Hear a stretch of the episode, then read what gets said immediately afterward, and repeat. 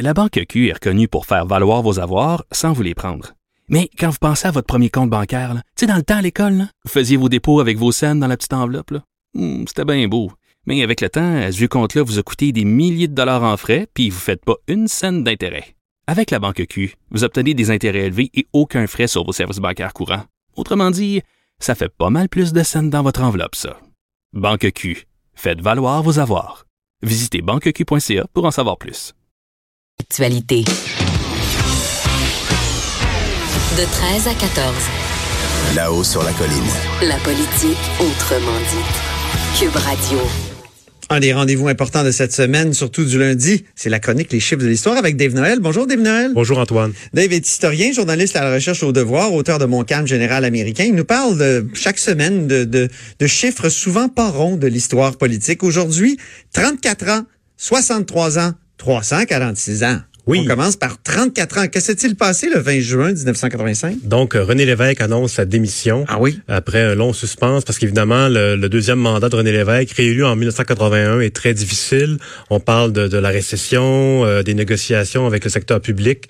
Euh, donc, Rapatriement de la Constitution? oui, évidemment, le beau risque à la Ouais. fin. Donc, euh, Monsieur Lévesque est un peu dé- déprimé, malade, et puis il est vraiment poussé vers la sortie, mais il résiste et le- il entretient le mystère jusqu'au 20 juin où là, il annonce euh, par, un- par un communiqué euh, publié très tard en soirée que qu'il quitte, qu'il démissionne.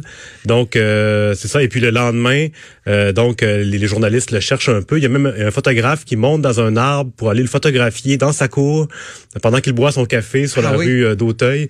Ah donc oui. euh, voilà. Et qui fume sa cigarette sûrement? Oui, oui, tout à fait, euh, comme d'habitude. Veux-tu qu'on l'écoute? Oui, ça, en fait, ce qu'on va entendre, c'est Oui. euh, son, son discours du 27 septembre. Donc, on est vraiment Ok. plus tard, où là, c'est la, la, la grande cérémonie d'adieu.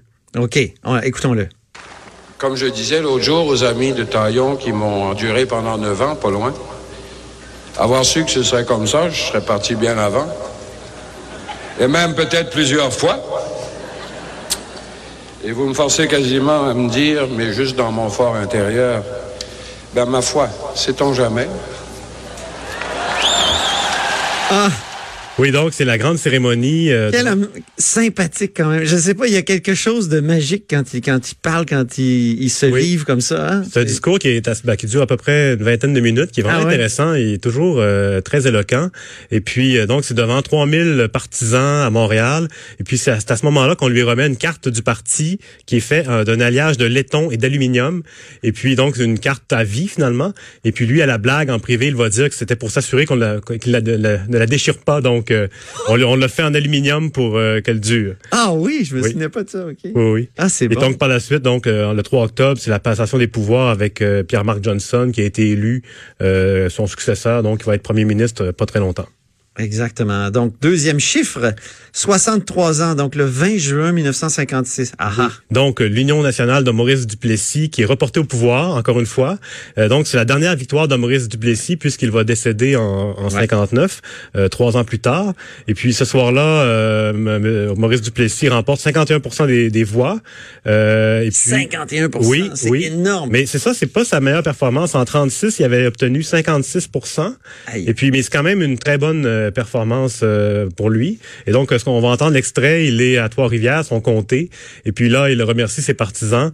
Et euh, on entend les, les klaxons euh, des voitures qui sont aux alentours. Et ce qui est intéressant, c'est Ah ouais. qu'on a certains thèmes qui reviennent tout le temps. Donc, j'ai été élu par tous les Québécois. Maintenant, euh, on oublie les chicanes. euh, donc, on peut l'entendre. Donc, c'est Duplessis, le 20 juin 1956. qui a été élu, représentant l'Union nationale, mais une fois élu, nous représentons toute la province de Québec. Les injures dont j'ai été l'objet durant la lutte, veuillez le croire, je les oublie.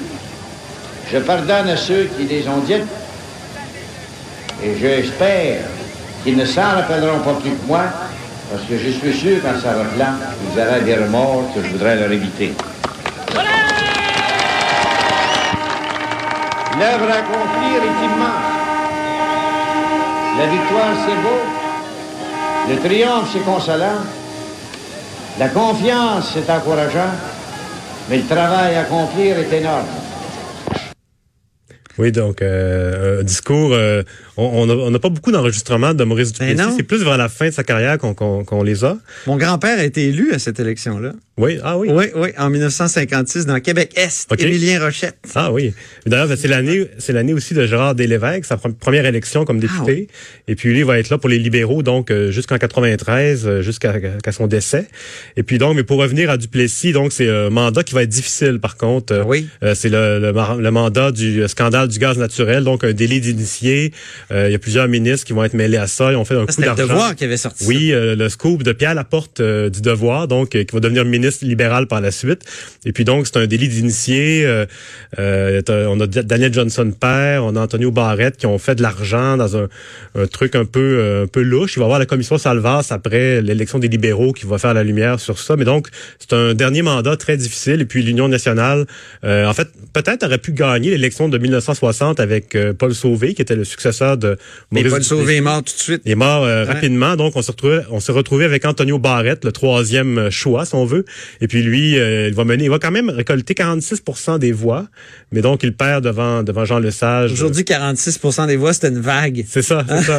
Mais à l'époque, c'est ça, c'était, ça, prenait quand même 50. Évi- Évidemment, il y avait seulement deux grands partis. Et puis, euh, donc, c'est des, des chiffres qui allaient plus vers ça. là. Plongeons euh, encore plus loin, dans beaucoup plus loin dans, dans l'histoire, il y a 346 ans. Oui, on va plonger dans le Mississippi. Donc, Ah. j'a- j'aurais aimé pouvoir trouver un bruit de carpe asiatique parce qu'aujourd'hui, euh, on pense au Mississippi, on pense à l'invasion des, des- de ces poissons qui virevoltent dans les airs quand on passe en, en chaloupe à moteur. Mais donc, euh, c'est ça. Donc, le, le 7 juin 1673, euh, découverte, entre guillemets, du Mississippi par euh, Jacques Marquette et Louis Joliette. Donc, euh, on est en Nouvelle-France. Euh, Jacques Marquette, c'est un, euh, c'est un prêtre, c'est un jésuite de 36 ans. Et puis, euh, Louis Joliette, c'est un... C'était vraiment un explorateur, un entrepreneur, euh, donc mais quand même organiste à l'Église. Et puis euh, donc les deux hommes, ils, ils, euh, ils mettent les pieds sur le Mississippi par le nord et ils se rendent pratiquement jusqu'à l'actuelle Louisiane, mais ils ne se rendent pas à l'embouchure. Fascinant quand même. hein. Oui, ça va, ça va être fait plus tard. Ça.